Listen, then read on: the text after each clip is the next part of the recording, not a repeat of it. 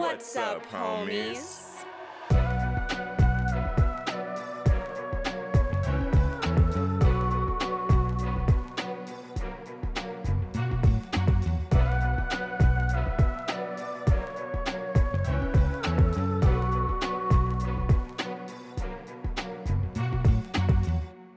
What's up, homies? I'm Erica. And I'm Roshane. And as always, thank you so much for hanging out with us today as we dive into another spooky movie. But most importantly, most excitedly, most expeditiously to announce the SAG AFTRA strike has officially come to an end. Let's freaking go. Insert applause. Insert screams, yelling, dancing.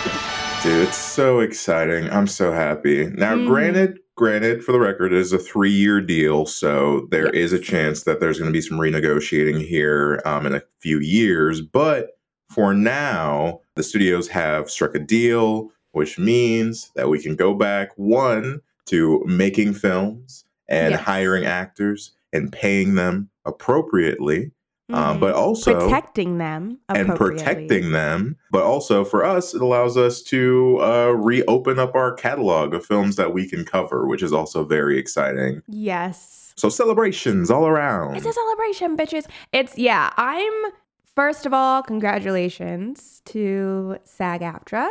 Once again, like I said with the writers' strike, um, I really, really hope that you guys got the deal that you were wanting. You're never gonna get exactly what you want, but I hope that you got the majority of the things you want. I have not read the um all of, like everything that is entailed within the deal because right. like I'm not part of SAG.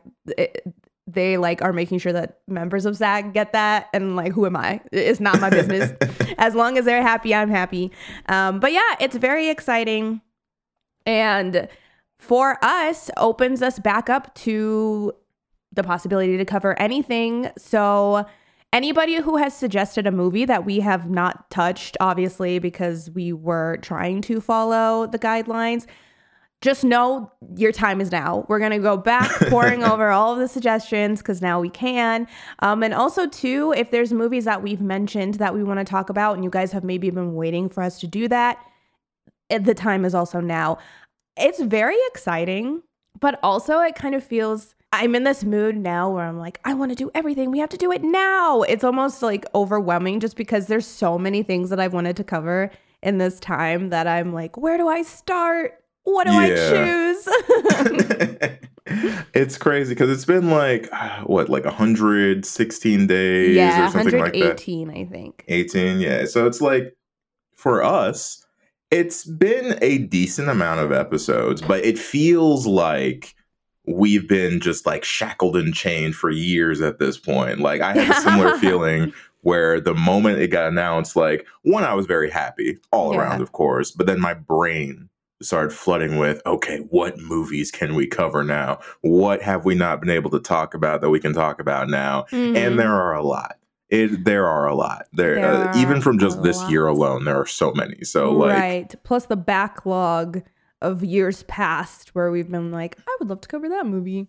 Have you mhm. ever heard that Mary Mary song that's like, get the shackles off my feet so I can dance? Yes, yes, yes. I feel like. this is what it feels like. I understand.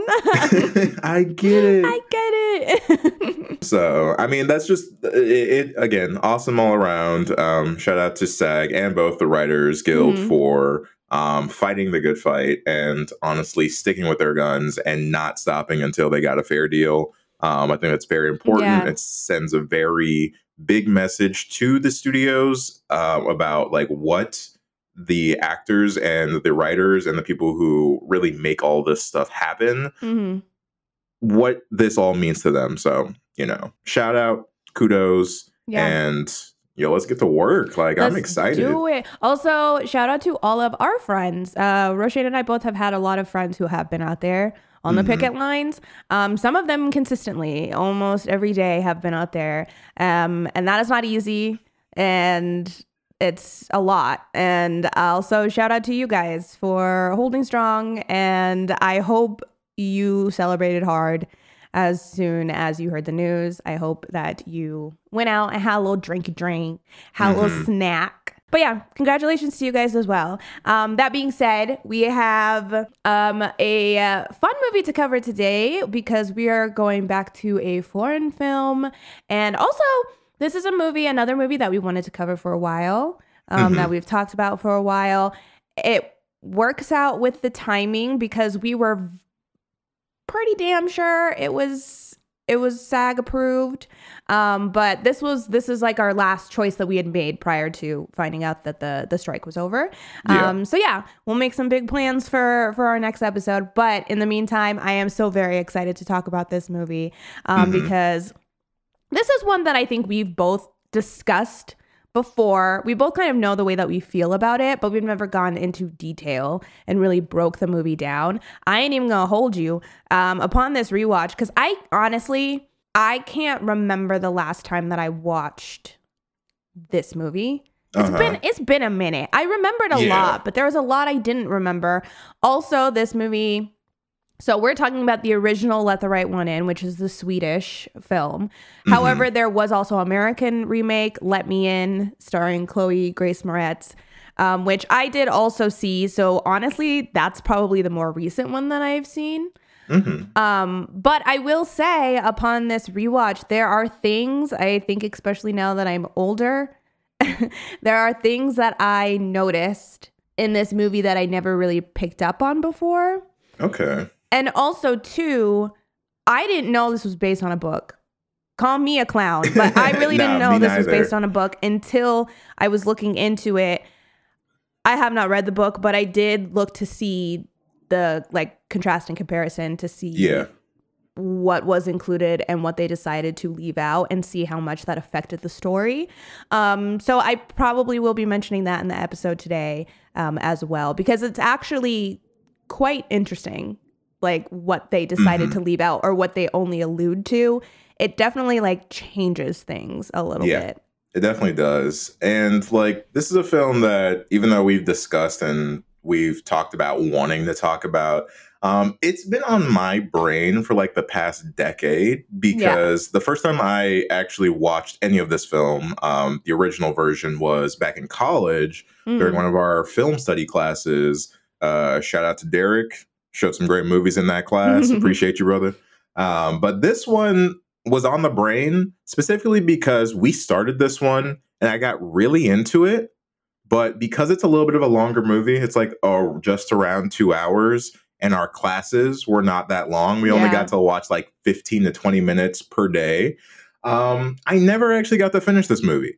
We watched probably like half of this film over the course of that class, and then we had to switch over movies. So I just Mhm. never finished it. And then subsequently, just throughout life, never went back and like saw the ending. I always Yeah. thought to myself, damn, that was a good movie. I should finish that someday. and that someday was about a couple days ago. So oh wow, okay. I didn't know that you had never finished it. I had never finished it, so I'd never seen the second half of this film. And I think that's a travesty once we get into the full conversation about Yeah. it.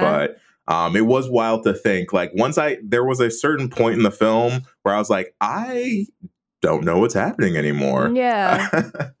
That's crazy. Had you seen have you seen Let Me In?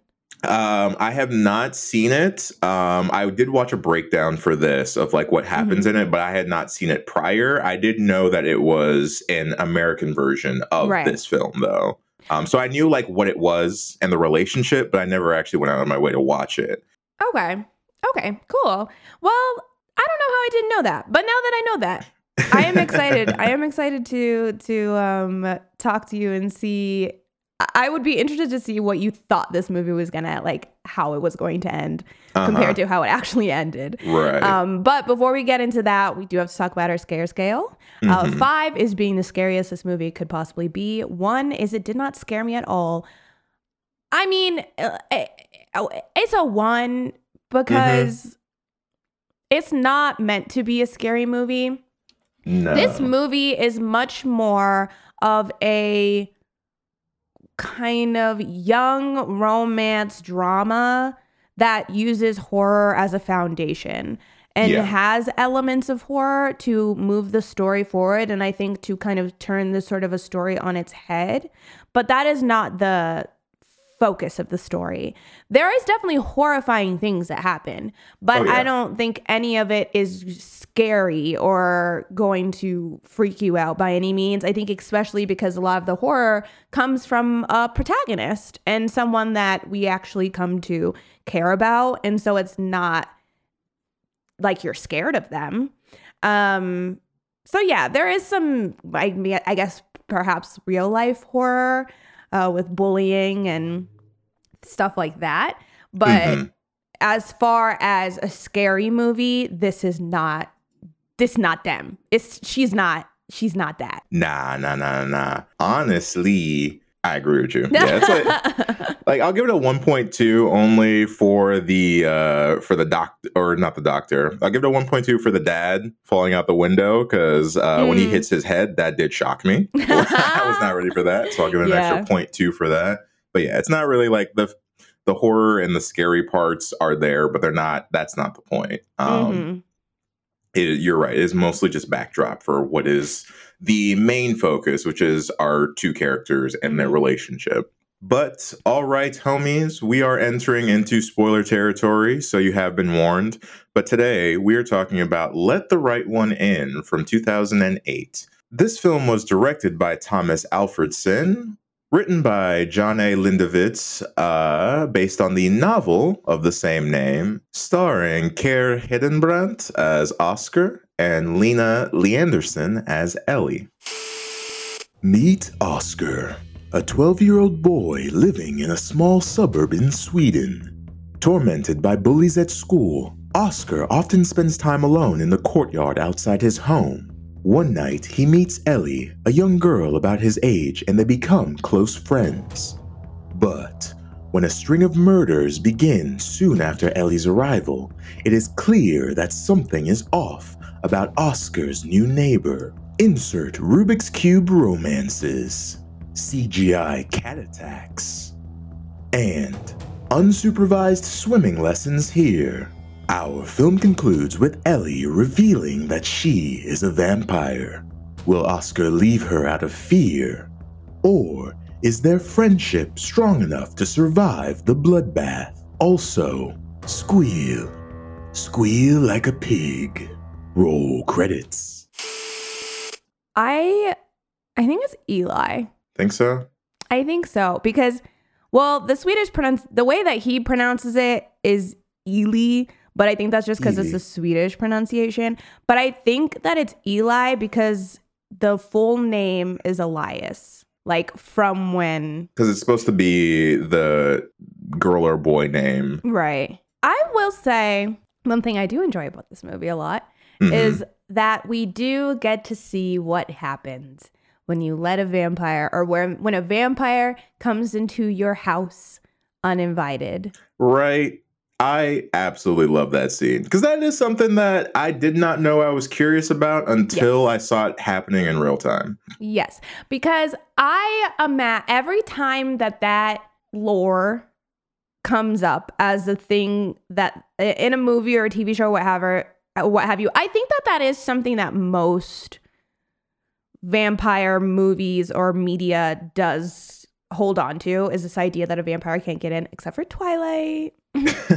um and maybe you know like more of the more modern like teen romance vampire stories don't necessarily hold on to that but most that are based in traditional vampire mythology i feel like they really stay close to holding on to some aspect of that of not being able to enter space without someone letting you in Right. and in my head, I'm very similar to Oscar actually, in the sense of I always imagine that there is a force field there that they literally cannot penetrate unless they, you say, Yeah, come on in. I always imagine there's this invisible wall, which he kind of makes a joke about, but that Yeah. is the way that my brain conceptualizes that visually. no, And- same, same. I thought they literally could not Yeah. enter. I thought they just hit a wall and they'd be like, Oh, and then they wouldn't have to because they don't even really move. They're just kind of chilling, perched at the threshold, um, which is very polite. I will say that that is a crazy thing to be It's such a with. weird rule, but like it works. I don't it like works, but very polite. very polite, very polite. Yeah. very polite. But we do get to see in this movie that that's not the case. They can come in, but it fucks them up. It kills them basically is because they're going against you. You didn't invite them in. They forced themselves in and it hurt it physically hurts them to Mhm. enter a space that they haven't been invited into. And so I imagine that it feels bad. Like as soon as you reach this place, you like inherently you probably just start to feel bad until they invite you in and that's why you don't go any further because we see it with virginia she just knows not to enter that place but i imagine she probably like didn't started to not feel good Yeah, like the something had to be closer she got. Um, but yeah, I love that. I love that we finally get to conceptualize what that is actually like because yeah, I was always I'm p- picturing some mime shit like, oh, there's a wall there. Like that's how I always imagine. And honestly, that's probably still how I'm going to imagine it. Yeah. but I love it in this movie. Yeah, I love it. And plus that scene too is like the effect of that is pretty jarring and kind of scary because. Yeah, Eli just suddenly is bleeding from every orifice and just like it is not pretty. Mhm. Um and you can feel the pain of it. Like it it looks like it hurts. I'm like, God damn, just, just let her in. Oscar, Let her in, please. Oscar waits a little bit too long for my liking. Mm-hmm. Personally, Oscar was kind of taking his time. And I thought, you're a child. so I'm going to let that slide. But yeah. He was a little dickish at the door this, too. right?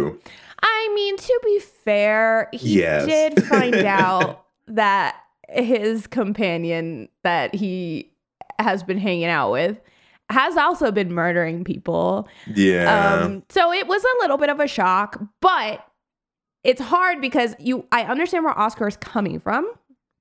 I understand why he's being a little spicy, a little petty.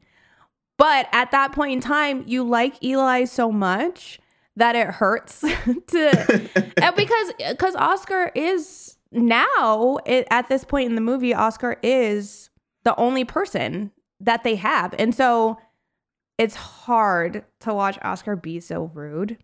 yeah. But I get it. Like that's a Yeah. murderer. That's That- a that is- vampire and a murderer. yeah. Two very big red flags. yeah. For real. Right. She just looks so sad in that doorway. Like you just see she's mm-hmm. like, come on. It's like invite me in. I'm like, what's going on? I thought we were friends. And then he when he's like and he like th- I know I think that's what that got me. pissed me off. That did piss me off. For any, I mean, you guys can only hear it, but he does this thing where he like does that thing with your pointer, with your finger, where you're like, "Come here," and, like you point at someone and like pull them in. Hmm But he does it and he clicks his tongue with it, and the condescending It notion comes of off it. so condescending. And he does it like three times before finally. I get Eli's like, I guess so, and but it's so rude. If Mhm. anybody ever did that to me in life, immediately, immediately, we're done. I don't want to know you. I don't want to see you. I don't want to breathe your air. You're pissing me off. yeah, no, that got under my skin too. I was like, Ugh. It's I don't so know. rude. But all right. Condescending finger points aside, I'm very curious, Erica. What is in your notebook? Actually, my first note is this kid is such a hater. Um, which Wait, is who? Oscar? no, it's when Oscar is in school mm-hmm. and the teacher asks that question, which is a crazy question to ask a, a classroom of children because there's murders that have been taking place within Mhm. this town that it seems like that is not the norm. Like this violence that is occurring does not normally occur. And so it's kind of a big deal for everybody. But the teacher is basically reading this newspaper article about this person, this man who had been found in a burned down apartment, and how the police had just ruled that it wasn't that it was murder and that he didn't die in the fire. And the teacher asks, How do they know? And Oscar says, Oh, because like uh, they didn't find in or his lungs There was there no was no smoke, smoke in, in his lungs, so he didn't breathe in the fire. And the teacher's like, Yeah, but there's a kid that's sitting right in front of Oscar who whips their head around and is staring at him while he's answering. And the look on this kid's face, I'm like, that kid is a certified hater. He's looking at him like, oh, you're so stupid. I can't believe you would answer this question. That's the way he's looking at him, which is in line with the film because in the movie, which is different from the book, in the book, Oscar does have a friend who is like a school, a classmate. In the movie, he doesn't have any friends. Um, And now there are people who don't bother him, but there is a group of boys who do bully him very intensely. Um, I don't think the kid that turns around is one of the bullies. I think it was just an uh, an extra who was like living for their role because I don't think he ends up being one of the bullies, but he does look at Oscar like Oscar is the stupidest boy he's ever seen. Despite having a very smart answer. Yeah, beside beside bes- despite being the only kid who knew the actual answer. Yeah, which then leads the question of like, Oscar, why do you know this answer? You are 12. Um, but uh, yeah, Oscar's school life is not great. Um, despite the fact that in this version he's a little bit of a loner, um, he does still have that group of bullies, which for real, get a hobby, y'all. Like, go find something to do. It really reads like these three kids' only reason for showing up to this school is to bully Oscar, straight up. Yeah. No, truly, that's all they do in their day. And uh like I do think it's semi real like not so much the those bull I don't know what like like bullying at that time was like Yeah. in Sweden. I can't attest to it. I never been there. but I will say I do feel like Oscar being maybe the only kid who knows the answer and and maybe the kids thinking that he's a smartass as an as a result. I do think that that's realistic. I Mhm. do think that some of the things that the bullies do i mean people definitely do this shit but these bully these bullies are crazy like the things that they are able to get away with doing to oscar is actually wild particularly the switch scene Yeah. where they are whacking the shit out of him with um a stick Mhm. and they hit him on the legs a bunch of times and then one of them hits him on the face which i don't think he was supposed to do. Like i and i i think he was just supposed to continue to hit oscar but he ends up slicing him across the cheek and then the other kids are like oh shit what are we gonna say? He's Yeah. gonna tell somebody which oscar doesn't.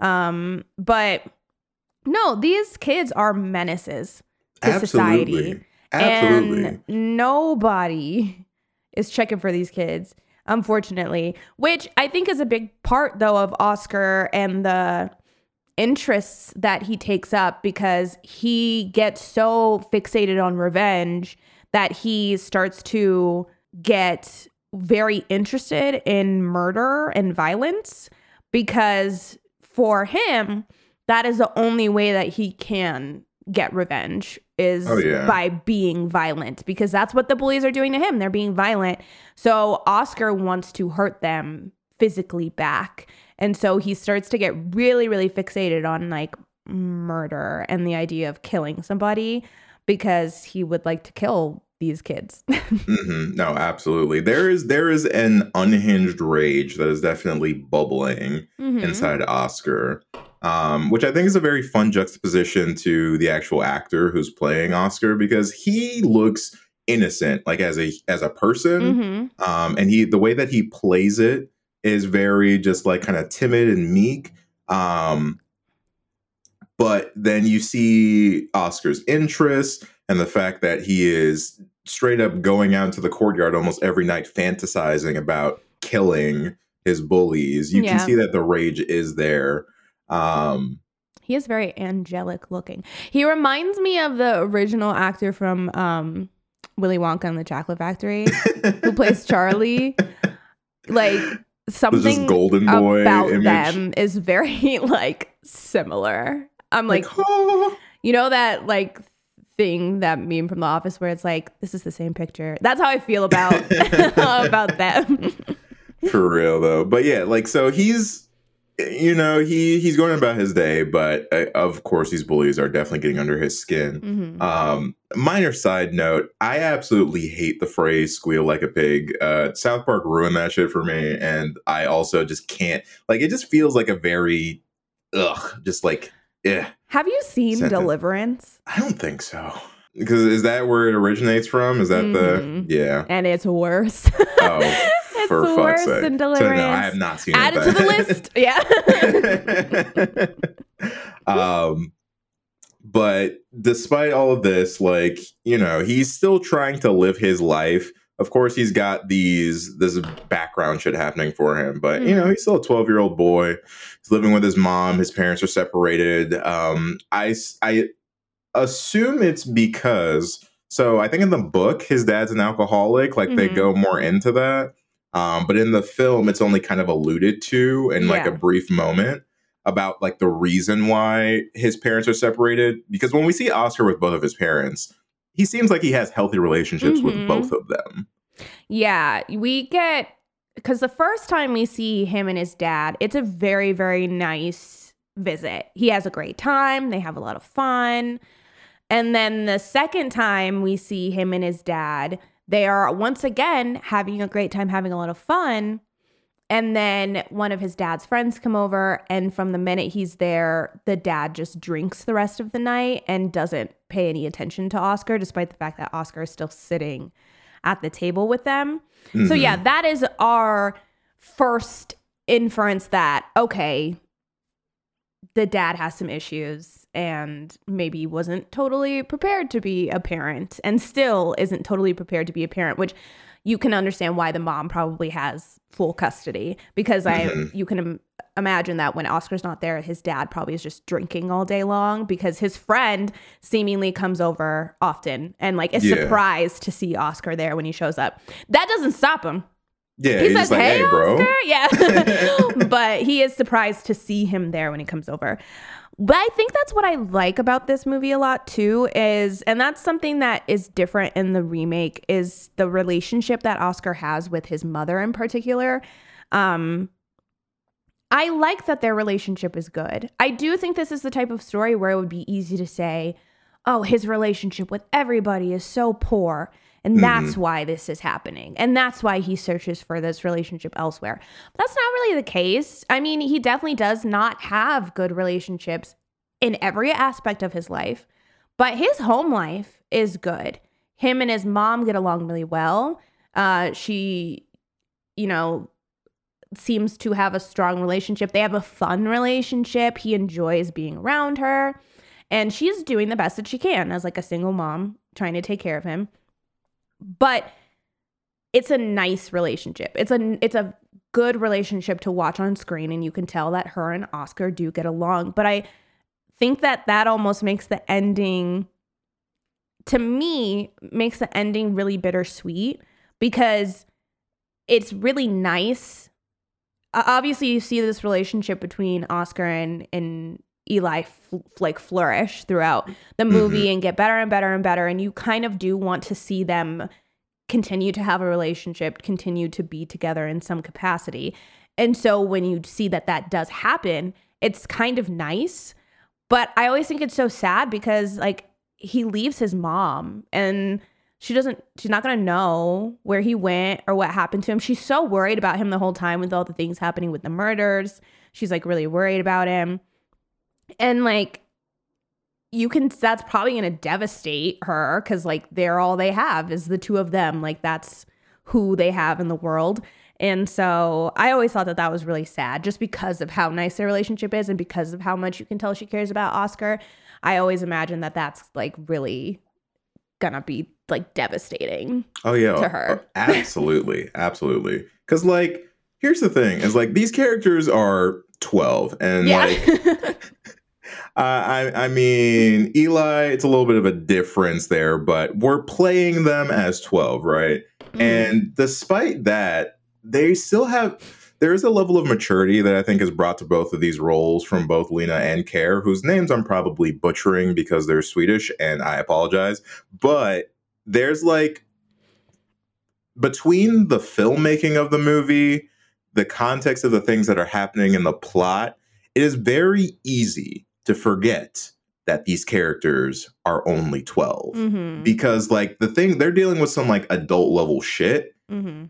but with like a childlike wonderment to it you know it's like it's such a weird juxtaposition that i think works because it adds such a like an innocence to their relationship because they're like there's so much that they don't understand but they're trying to and like they're trying to make this work in whatever way they can even when shit starts hitting the fan they still are like trying to figure out a way to navigate still remaining friends and Mhm. like being together um and so like again it's easy to forget that these characters are very very young and like don't really know what to do in some of these very intense situations Right. um and like that that i think is one of the things that amplifies some of the sadness of some of the things Mhm. that happen like from the ending of leaving his mom to even just you know or eli losing their guardian Right. um who we won't harp on too much the difference between the book and the movie but i'm glad with the choice that they made in the movie yeah. um works Yeah. way better in It's my opinion. Uh-huh, yeah. no, for sure. It's I I agree. It's what I think also too is interesting about what they do with Eli or Ely as they say in the movie is that you're right. Although we d- we never know exactly how many years, right? Probably like 300 plus years. Mhm. Um but we never get an exact amount. It's very much a oh how old how old have you been 12? A long time. I think is Mhm. what yeah what they say. But although that is the case, it does still feel like they're trapped mentally at 12 too.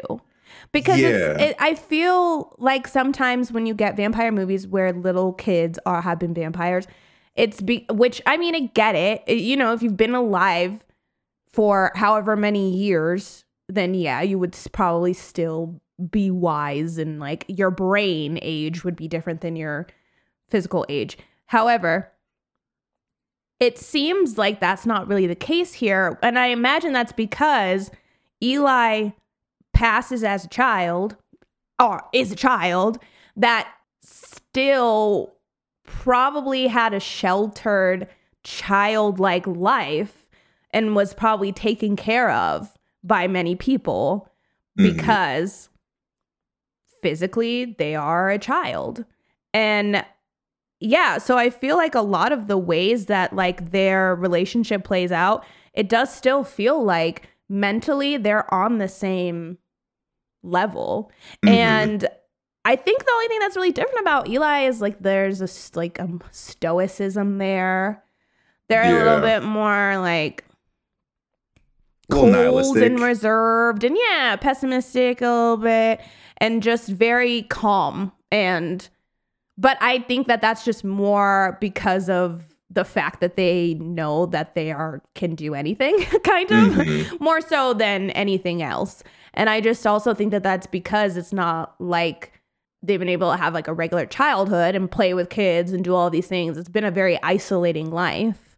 So Yeah. that's not necessarily weird. That's more just a symptom of a personality that they've acquired because of circumstance. But yeah, mentally, it still feels like they are evenly matched. Like Mhm. they're both 12. It feels like that, which I think is really interesting because then it really does feel like a young, if you took away the vampire aspect, it does really feel like a young romance, you know, kid like romance is blossoming between Mhm. them.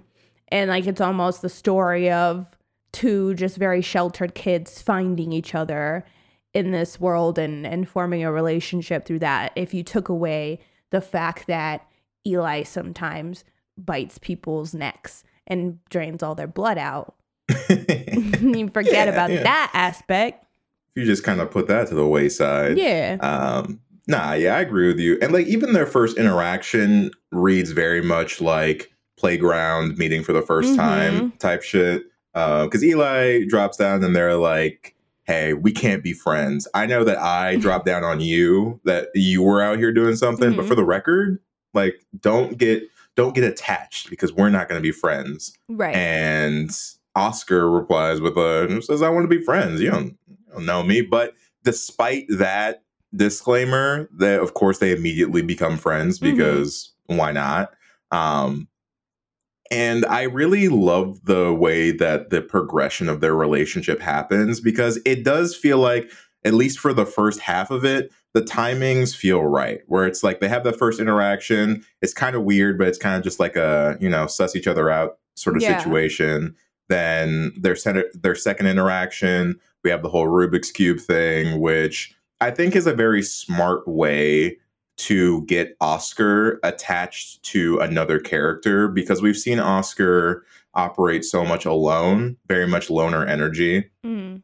So the fact that Eli is able to solve this Rubik's Cube, something that Oskar apparently it seems like hasn't been able to do, that immediately excites Oskar. And now they want to know how how did you do that? And they want to know more about Eli. And I think from there, it is a very natural progression to them becoming closer and becoming Mhm. friends. Um, and that's the thing is like, although most like sources will um, call this a horror film, like again, like we said in the beginning, the horror is really a backdrop to the relationship Yeah. between these two characters and how they grow. But that doesn't mean that we shy away from it because very quickly into the film, we get the kind of other side to Eli's situation where their guardian, who his his name is like Like- Håkan or something yeah. like that. I don't know how to actually pronounce it, but he's serving as the guardian and one of the things that he has to do is he has to go out and get blood for Eli because Eli although they can go out and do it themselves it's messier and they're not as strategic about it Mhm. um, this is still a real life place where if you murder people, there's going to be investigations, there's going to be repercussions for doing that. Um, Eli's, uh, as we see in the film, is not great about covering their tracks, Mhm. whereas at least Håkan has some semblance of an idea of like how to how to be discreet about what he's doing. I say that tentatively because he does string up Oh our first gosh. victim He's to a a tree mess. Uh, to drain their blood, which I, you know, logistically I get, but I cannot say that you were not doing this.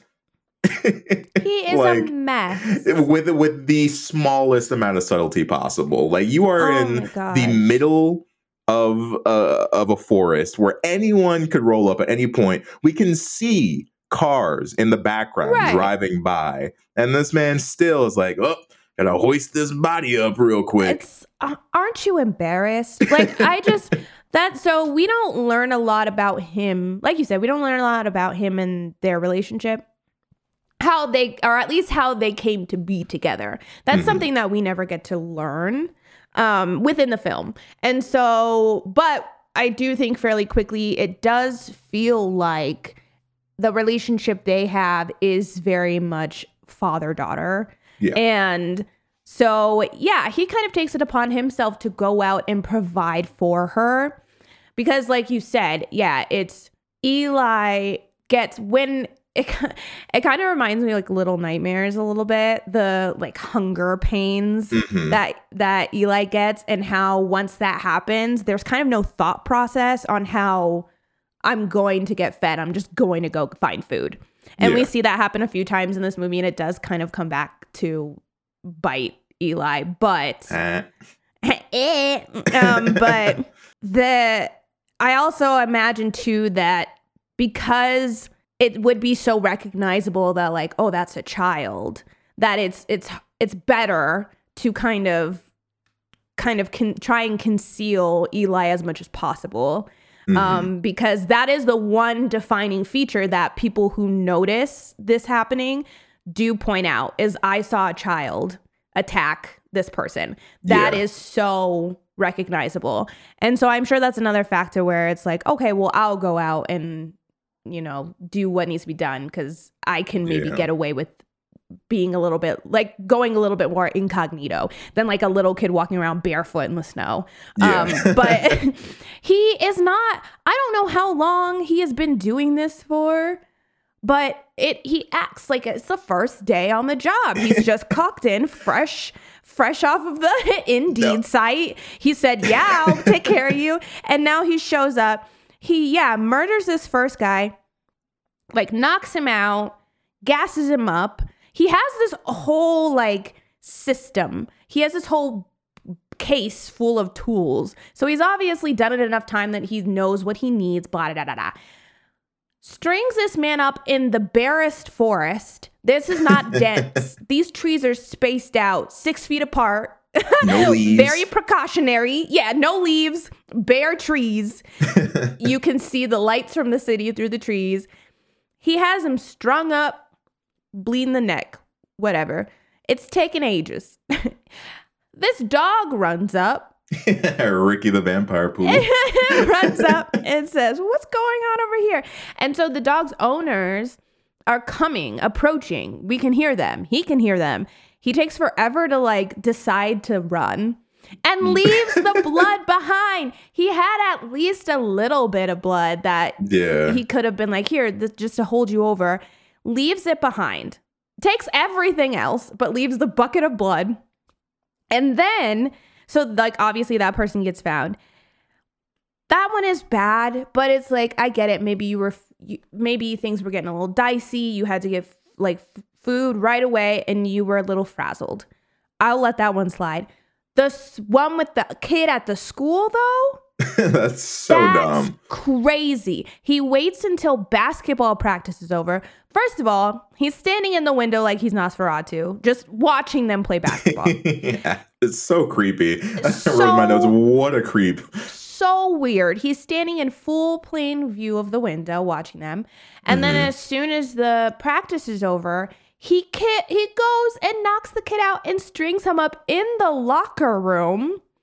And the kid's friends are outside waiting for him to come out. And it's like you're really stupid. You're really dumb. like why are you doing this? yeah, why, like especially like why would you pick a team sport activity to pull somebody from Yeah. as if they don't have comrades on their team who might question, yo, where did so and so go after practice? We're supposed to go Right. hang out like I don't know, pick chess club or some shit. Like something something where the individuals will be individuals and not a group Right. setting.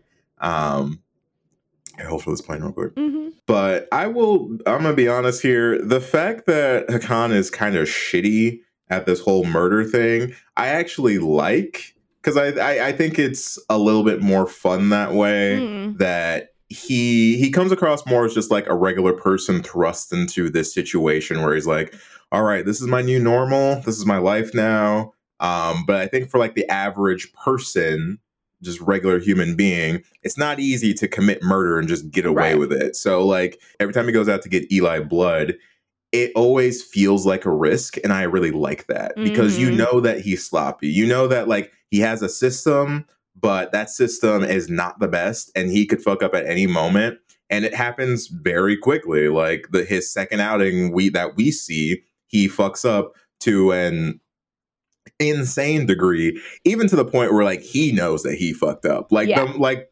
the moment when he's just sitting there with the kids strung up, both of his friends are on both entrances and exits being like, yo, where are you? The kid's waking up screaming. He didn't even kill the kid off. The kid's still still No. alive.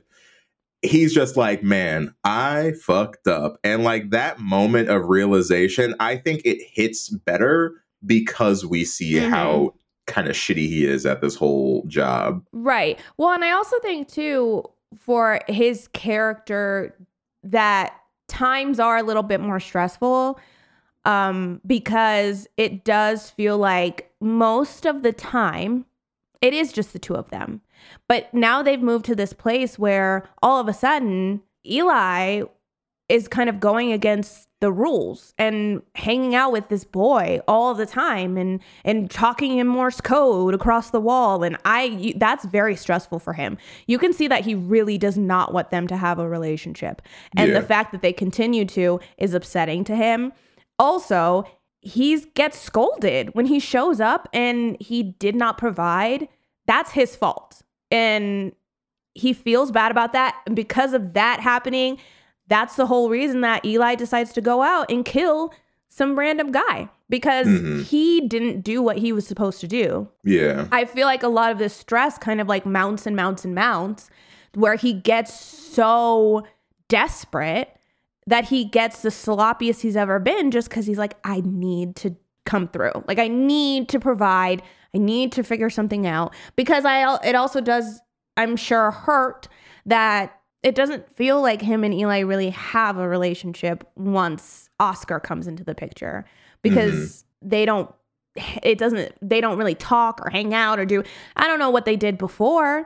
I don't know if that was the case before. Maybe they would, you know, chit chat, play games. I don't know what they do. I don't know what you do when you have all that time. I really don't. but that's not the case anymore. And so I almost wonder if it's like, okay, well, if I do this, maybe then like I can make Eli happy, you know, or I can, th- they'll be happy with me again and then blah, blah, blah. But we know that doesn't happen because Nah. like I said, it's a big fail. Um, and but he does decide in the moment that because he will be kind of tracked back to Eli if they know who he is because people have seen people do know him as the guy who just moved in with his kid like Yep. people do recognize him as that guy and so although he tries to keep to himself it seems like the type of community where people kind of like to know each other Yeah. um, and so he does get recognized as that, and he doesn't want the police to recognize him as that.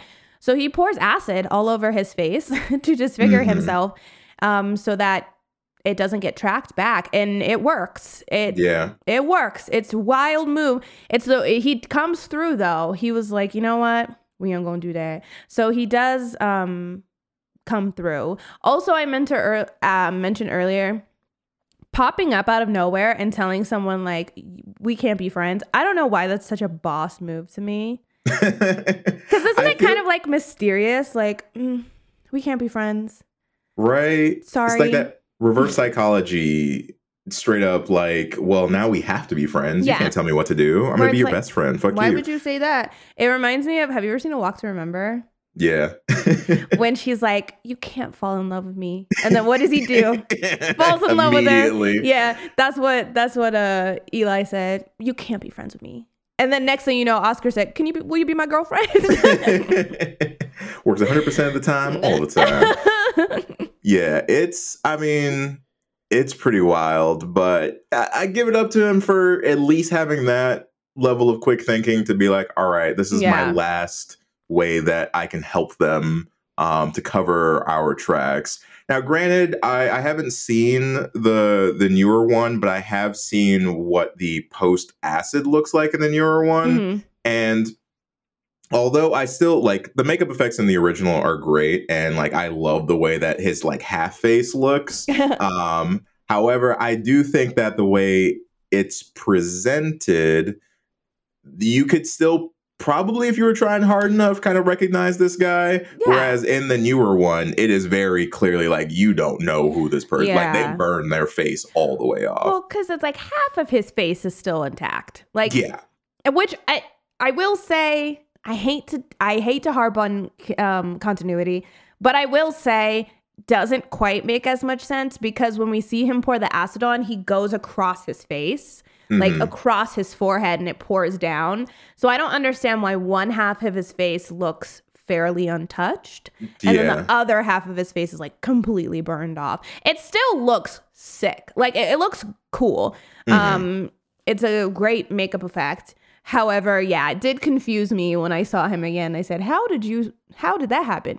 Um but yeah, it ends with basically the end of all this is to say that now Eli is alone. Um Mhm. No guardian intact, no person who's off to get blood and provide. And so that is kind of a big deal. Like I said, we don't know if that's ever happened before. I'm sure it has, but it does seem like from what we can gather from the film, that Eli likes to ride, ride or die with somebody. Usually Mhm. them dying, obviously. Mhm. Um, but I will say I love this hospital scene. Um, it's shot. There's a lot of shots in this film where it's like a um a wide static shot where we're just kind of watching action happen, but it's wide enough that you see other things happening.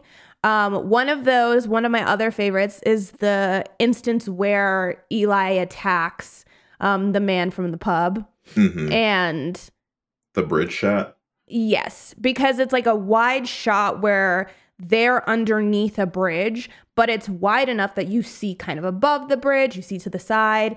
And so while this attack is happening, it feels like you can kind of it just makes you understand that while this violence and all this stuff is happening, there's still a world occurring around you. There's still like people going about their regular day. This is just a Mhm. moment in time within the rest of what's going on. It's the same thing with the hospital where like the nurse walks out and although our main focus is on the nurse cuz she's in the foreground, the shot is wide enough that you just see Eli climbing up the hospital wall to Mhm. get to um, the floor that he is that he's on, like the seventh floor or whatever.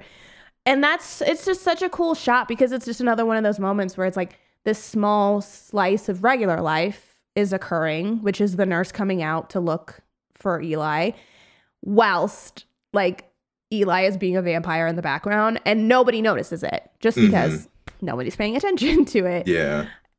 I just I lo- love those shots. I think they're really cool. And like I said, I think it just adds to that feeling of the this Eli be is a vampire and is doing all these things, but while that's happening, like life is still going on around that. hmm No, absolutely. Um, and I mean that sequence is great. Again, Håkan with the or if I'm gonna go out, at least have one last drink before I go. Yeah. Again, like in the end, at least this version that we get, we can see very clearly does care about the well-being of Eli and what's going to happen post him. Mhm. However, he also understands like this is the end of the road. Like there ain't there ain't no coming back from this. Um but yeah, after that happens, it really does, I think, accelerate the relationship between between our two. Um, because now, I mean, what's fun is kind of the duality of it, right? Because on Oskar's side, we have this individual who has found this person that he actually really does like a lot Mhm. and they're just about at that point in their friendship where he's starting to get some real feelings for Eli and as a 12 year old boy is trying to figure out how to navigate that Mhm. and so like you know he's getting a little bit sweet on them as they say uh, however on the flip side uh, eli has now lost all of their kind of security Yeah. and now needs something or someone to kind of latch onto.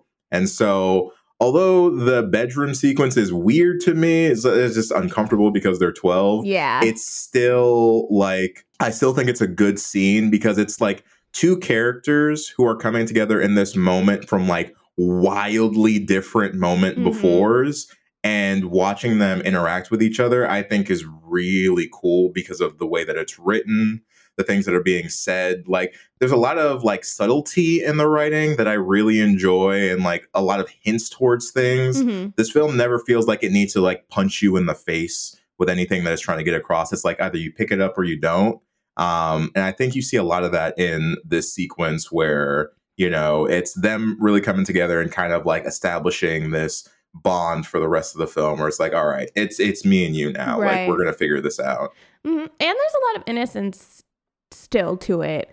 Um, Yeah. Because although what they're doing feels mature in a way, it's not the way that they're doing it is very childlike. Yeah. This whole idea of like, oh yeah, I'm just gonna come in here and like, oh, is it okay if I lay down? And um, even just the way that they talk about things and the discussion that they have, it still feels very much like a like kids yeah. um, which is nice. That's the thing is it's like a lot of what they do, although it feels mature from the perspective that they have, it's not. Like it Mhm. it's it's it's not a big deal or it's like, "Oh, well, we should go steady." Like okay, well what what what do you do when you do that? Oh, no, like you know, it's nothing different.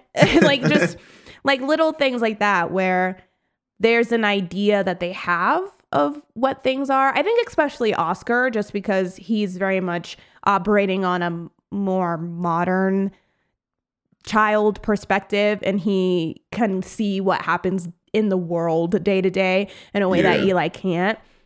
But yeah, everything they still always do, it feels like it comes from a place of innocence.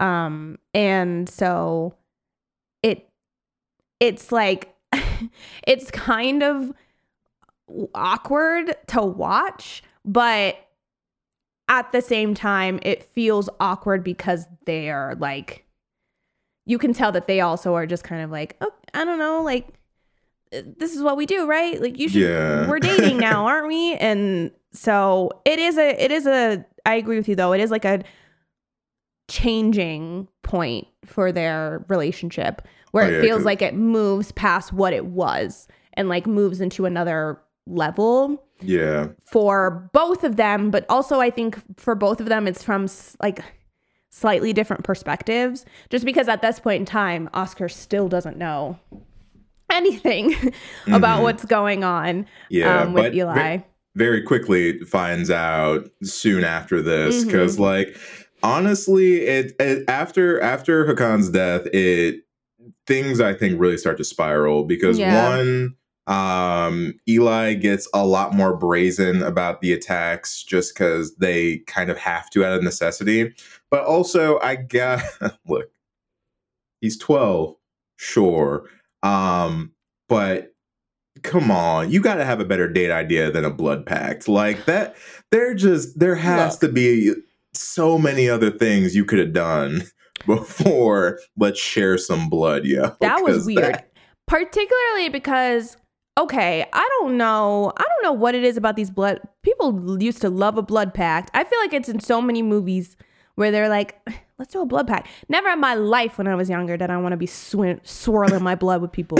But it's a thing. And the thing about those though is you usually ask people first if they would like to do a blood pact before you slice your hand in half and just hold it up and say, "Yeah, here we go." Cuz that's what Os- Oskar doesn't ask, "Would you like to do a blood pact?"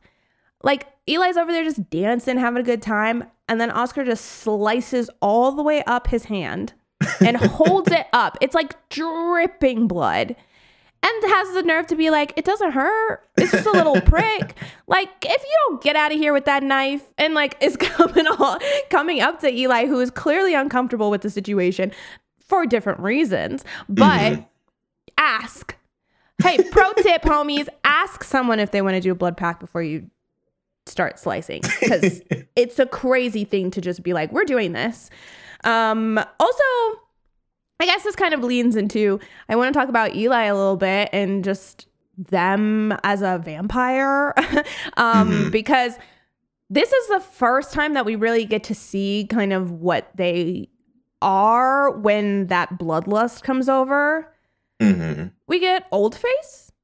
A little bit yeah A little bit of old face. And that did kind of shake me. I'm not and gonna some lie. voice voice modulation too like Which I didn't know that they dubbed over the actress who plays Eli. I, that's not her voice. Mm, yeah, that I I saw didn't that, know that. too. I I didn't know that either, but apparently her voice was a little too sweet and innocent. So Yeah. they needed something a little bit deeper. Right, because Eli is meant to be androgynous. Um, Mhm. very much um, meant to have that look, which the actress did, but also that sound. So yeah, they overdubbed, which and you would not be able to tell at all. It's pretty freaking seamless, in my opinion.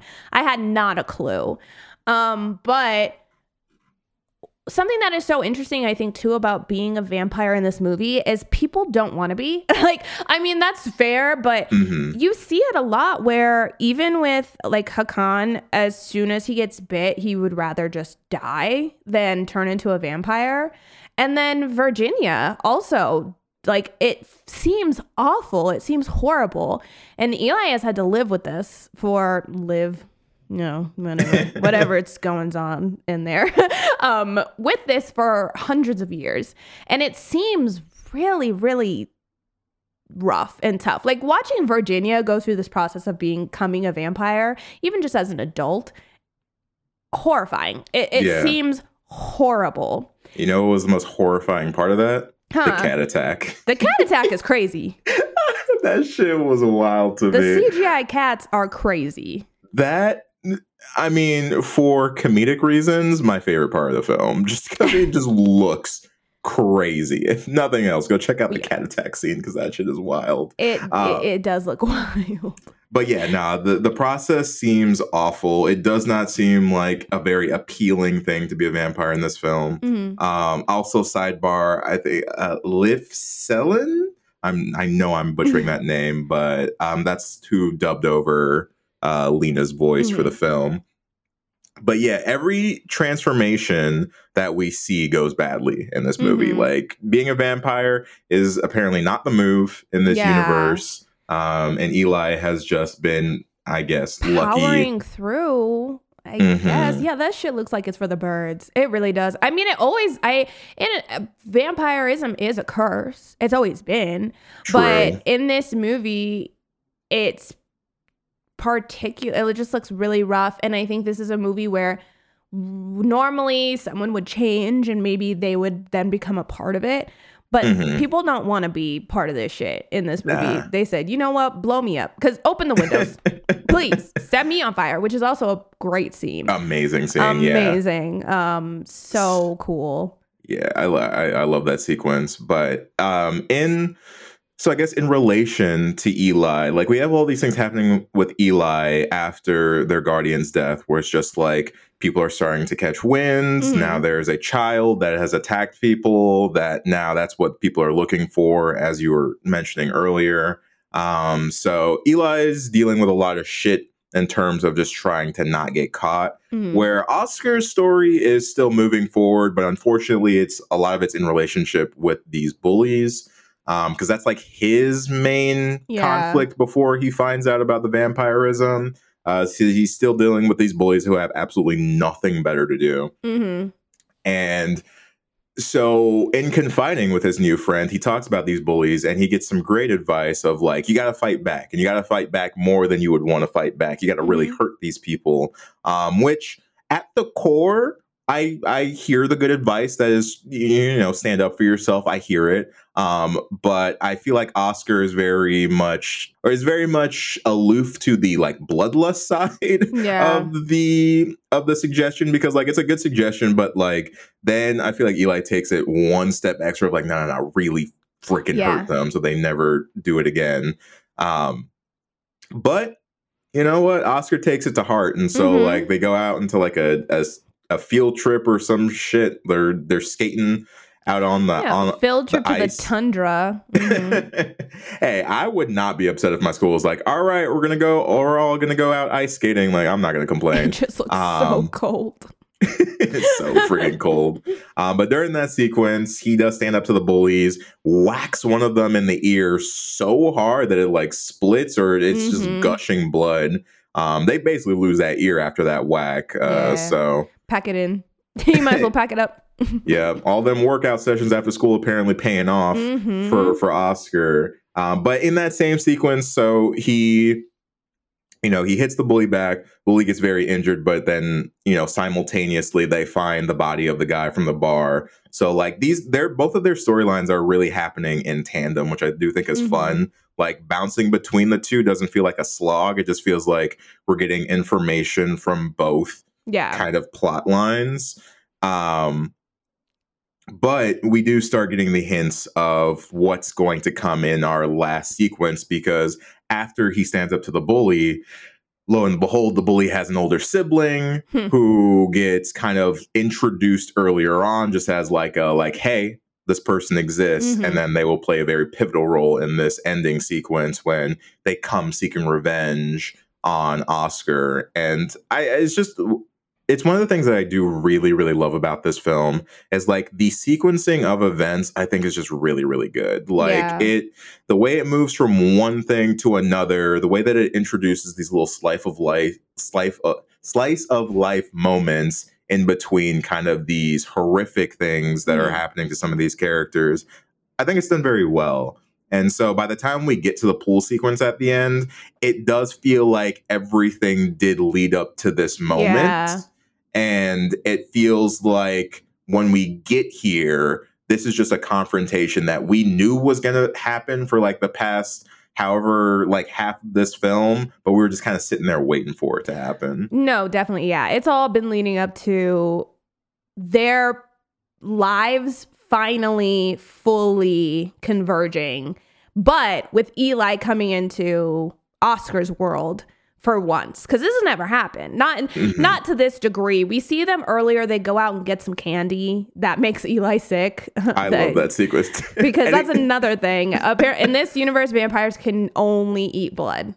Hmm I, I mean, I've seen that in a couple things. Yeah. Um, one of my favorite is it's a similar sort of situation from the TV show version of What We Do in the Shadows. Uh, one of the characters just really wants to taste pizza for the first time, and similar sequence where it's like, eh, fuck it, I'll give it a try. Mm. Immediate cut to just vomiting profusely Yeah. behind the building. Uh, I, I I just find that shit very funny, but like. In this context, it's kind of sweet because it's like Eli knows what's going to happen Yeah. if they have this candy. Like they know, Oh, but they yeah. like Oskars. So they're like, no, it's okay. Maybe this time it'll be all right. I'll try it. Fuck it. I know I've been doing this for 200 years, but why not? It'll Mm. be okay this time. Yeah, well, that's the thing about it, their relationship is I do think that Eli wants so badly for Oskar to want to be their friend or to like them that even though what they're going to do is going to hurt them because it would make Oskar happy, then let's try it. Like that's Mhm. what a lot of Eli does is because it'll make Oskar happy, then yeah, okay, I'll try the candy. Yeah. I'll walk into your apartment. yeah. I'll do this, but the outcome is still going to be the same. But it's just like for you, I will. I, will- I will do this. yeah, um, which is you know it's also sweet, and that's not to say that Oskar doesn't also do things for Eli because he definitely does. But we just know that the things that Eli is doing are possibly life threatening because of being a vampire. Mhm. Um, but yeah, it's you finally get to see like their worlds converge because something that they just like cover too is we're different, but are we that different? Because Eli is someone who has to kill to survive, doesn't want to, but has to, and does not seem to enjoy it. But like I said, gets in these bloodlust moments where it doesn't even seem like there's any, no thoughts, head empty. Because I feel like we see that with Virginia when Mhm. um when when that guy kicks Eli off of Virginia, it feels like there's this like clarity moment where like Eli doesn't even really know what just happened in a way and then just runs away. And so killing is a necessity, not a want. And then for Oskar, Oskar is interested in killing and wants to hurt people, but doesn't do it, but Mhm. has an interest in it. I don't think it's like he's a serial killer or anything, but more so that he would, if he could hurt someone, he would. Because, or at least people who have wronged him, he Yeah. very much wants to get some kind of come up against come uppance against them, and violence is kind of what he's interested in for that. And so, and Eli even says, like, is that so different that we are like looking at looking at it from different perspectives, but they cross. Like Mhm. those two things intersect. yeah. And so it is, yeah, we finally get to the end where the violence that Oskar has always wanted to inflict on these people is being brought out. It's it's being it's happening. We're doing it. Mhm. It's happening through Eli, but it's happening. And then after that moment, it's like then they go off into the sunset together. so walk they walk str- through the strewn about like parts of their classmates to ride off together. But Mhm. maybe this is a partnership that could work because yeah, it's scary and Oskar is scared of what is happening. but obviously the violence isn't too much. Now, granted, sometimes I do wonder about this ending because, like I said, Oskar is a child. And so, like, how much of Oskar really wants to go, and like, how much of it is just that, okay, yeah, I'll do this because, you know, why not? Like, Yeah. but I mean, he seems content enough on the train. He's kind of Mhm. chilling. Like, yeah.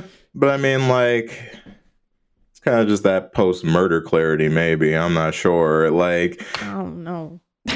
I I would love to know what happened like immediately after the pool sequence because there obviously is a massacre in this Yeah. swimming pool and you know like Oskar was present there so like I have to imagine at some point authorities were going to be knocking at his door um but going back just a little bit as somebody who had not seen the second half of this film Right. um the pool sequence is why I was mad that I, it took me this long to finish it because there's every once in a while a sequence in a film just gets me. Hmm and the pool sequence got me with that. Like I was not prepared for it. I did not know that it was coming.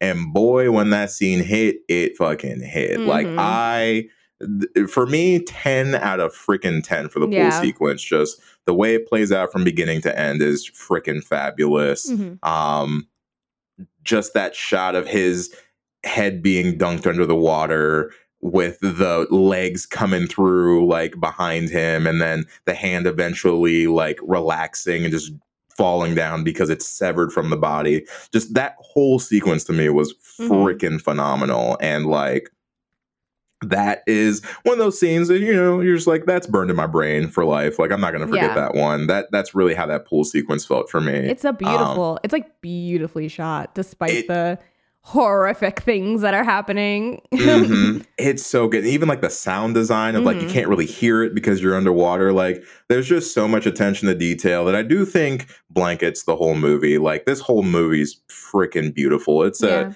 it's a wonder to look at all of these wide shots, all of these um you know inserts and specific things. It does feel like every sequence serves a purpose to tell more of the story Mhm. and I really really do enjoy that. Um but I just feel like it all came to a big yeah. Uh, to a big conclusion. conclusion here at the end. Well, and also plays in too is that Oskar never really sees Eli's violence. It he's always adjacent to it, but he Mhm. never explicitly just stands there and watches it. Um, it happens earlier when um The boyfriend guy. yeah when the boyfriend comes in to murder Eli, and then they end up getting into that little fight in the bathroom. Even then, it's like Oskar walks away. They also have a bloody kiss. I said y'all could kiss anytime in this movie. You wait until his blood is all over her mouth. That's crazy. Um, that but was so wild to me. that's crazy. truly. Um, but and then even with this, it's like Eli does not see what. I mean, I'm sorry, Oskar doesn't see what Eli is doing. But when he comes up, he'll see the after, yeah. but he doesn't see what actually happened. no. so there's but he also doesn't care though. That's Right. the thing. And but there's always like an adjacent like Oskar is never like watching Eli be violent, but I also feel like that's just one of those things where for us, I think expe- as viewers, I think having implied violence for that character is better because A, we can just imagine the true strength of Eli. We can, you know, imagine everything that all of their abilities on our own. But Mhm. I also think, too, it does kind of keep that childlike relationship between them because it's like Oskar knows that Eli is violent and knows that these things are happening. But it's still almost like preserves him in a way to not actually see it happening. You have to wonder if in the future of the relationship, if Oskar will ever end up helming the I'll kill for you kind of a guise. But for now, I feel like it's not. I feel like Eli is probably going to take the reins for Mhm. a while and Oskar will maybe just be helping her. But yeah. I don't know. I just feel like by having him offset from the violence a little bit, it kind of keeps their relationship still very like childlike to me. Just Yeah. because he never sees it completely, but Mhm. knows it's happening, but is okay with it. I mean, and I think that there's a lot about their relationship, you know, that Oskar just they have such a connection that Oskar doesn't care uh, about the violence. And it also happens to, you know, this movie is on a lot of like um lists for like horror for Pride Month and like LGBT plus like horror because of Eli, because Eli multiple times throughout the movie, Oskar will be like, Do you want to be my girlfriend? Blah, blah, blah. And then Eli's like, Well, I'm not a girl. Or like, Would you still like me if I wasn't a girl? It's implied in the movie, but more in depth in the book. But in the movie, we just really get like glimpses of Eli's past, which is that Eli is a boy who is Yeah. castrated, but is androgynous enough that it seems like it was probably safer to go through life presenting as a girl. And I also imagine too, like for killing purposes, Mhm. maybe that was be a little bit easier. innocence. Like you have to play the innocence card. Like I'm a scared little girl, help me. Yeah. Just kidding. What- Ah! I feel like you have to play into that a little bit. Absolutely. I one of the things that this movie made me think about is the fact that like there are definitely cons to being a vampire child or like a childlike vampire. I don't know which Mhm. version of that it is, but there are some pros in that sense of like some level of killing must be easier just because you always have the element of surprise. Yeah. Nobody's looking out for you to be a vampire. Um so there's that. Mhm. But you you bring up one last thing that I did want to ask you about because I saw this in just um, in passing, kind of doing some research for this. This idea or notion that what is happening between Eli and Oskar could potentially be like maybe Eli's mo of like attaching Mm. themselves to someone while they're younger, while they're around their presented age, Yeah. so that they have a lifelong companion to help them do what they have to do as a vampire. And mm-hmm. I wonder, do you subscribe to that idea? Do you think that there is some level of like prepping Oskar to be the next Håkan or something like that? I mean, maybe to me, it just feels. I guess there is a possibility because I mean, unless Oskar does become a vampire, he will get older and eventually become guardian esque, I suppose. Mhm. But I don't know. I just I like to imagine that this is just something that is different and that like it just happened that she met somebody who was her age and all of this stuff happened. And then because it's like the Håkan, that wasn't supposed to happen. Mhm. Like by all regards, he would have kept being her guardian. Maybe they would have moved. Maybe they would have mm-hmm. left Oskar behind. Maybe none of that would have happened. You know, like maybe they never would have even stayed together in some way. I just feel, and so there is a possibility that that is what could happen. But it also feels like to me the relationship that they do form does feel romantic in a way that I don't necessarily know that sh- like that's the case that Eli has with everyone is like, oh yeah, I'm gonna form this romantic relationship, uh, especially in the movie. Now in the book, it's Mhm. a little bit different, but in this movie, it doesn't feel like that is something that Eli is used to. So it, ju- I don't know. To me, it seems different. And uh, Mhm. what am I basing that on though? Right? Like I'm saying it's different. Like I've seen any of the other things, but I like to believe that this is just a total relationship that formed through circumstance, but is so strong that it's become more than that. And both of them kind of would rather just be together than, you know, be apart. yeah. Um, I don't know, but who knows? I could definitely see that viewpoint though, because like I said, if Oskar doesn't become a vampire, that is the path it will be. is yeah. Eventually, Oskar will just kind of be a guardian. Yeah. So it I I mean I'm with you. I, I agree with you, but that was something that got brought up that I was like, huh, I didn't think about that before. Mhm. Um, I think it's an interesting viewpoint to uh I slap onto this movie.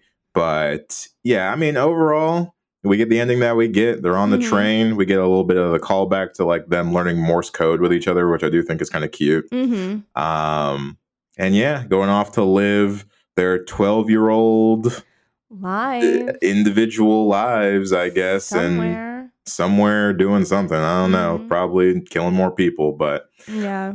But it's it's a great I mean, like I said, it's a bittersweet ending. But it's a good ending. It is a really good ending. I think it's the ending that makes the most sense is the Mhm. two of them ending up together. Um yeah, and kind of going off of what I said about like Eli's identity and their relationship, I do just want to say also the the writer of the novel did the screenplay for this. So Yeah. I feel like had a lot of kind of input and say into how some things were handled. I do think that I do like the way their relationship is handled, specifically around Eli's identity and the way that it is kind of like Oskar does not, none of that is important to Oskar, but Eli is important to Oskar. And mm-hmm. that's kind of the way, that's what is the most important factor of their relationship. And that's the thing that they focus on yeah. and like i i really even though the conversations they have about it are pretty quick and pretty small it also feels like i said very like childlike and that's why i also feel like it doesn't happen often for eli just because of the way that they're kind of nervous about pr- approaching the situation and the conversation um i still feel like it's handled very well and like feels very realistic to me Mhm. in regards to their situation. So yeah, I really like it. I really will say, I mean, if you've gotten this far, you've probably seen this movie already. Um, it's definitely the type of movie that is a slow burn. yeah. Uh, very much a just kind of watching a crazy thing play out within the world and like but it, it's almost like a slice of life movie in a way so not for everybody but Yeah. very good And it is, again, I said it earlier, but it's around like two ish hours. So it is a Yeah. little bit on the longer side. to So just know that. But it's one of those ones where it doesn't, like, it fills the time well. And like, I don't mind it. Like, everything Same. that's included, I'm like, eh, I'm, I'm cool with this. This is fun. same Um, I'm trying to think of what we can rate this out of. yeah, same. One the of my first thing that comes to my head is Oh, Bloody. Kisses, Oh. is the first Bloody thing that I thought Kisses. of. I thought of Killer Cats. Killer Cats. Ooh, I I mean I really like Killer Cats. I part of me is that really holding for us needing that for something else Something though because I think yeah. that that's a very fun one Mhm. that I want to be very very cat related if Yeah. we're going to use. it. That's fair. Um, Um, I think I think I'd be good with either like a middle ground of like CGI cats Mm. or or bloody kisses, one of those two. let's do let's do CGI cats. CGI cats Because yeah. weirdly enough, I also feel like we might use bloody kisses again. true. I don't true. think this will be the last time. um, all right. So, would you like to go first? Sure. I am going to give Let the Right One in 4.8 CGI cats. Nice. Um fantastic film. Uh beautiful storytelling, beautiful acting, beautiful shots. I think that it is a very different and captivating take on a vampire story from a lens that we don't always get to see.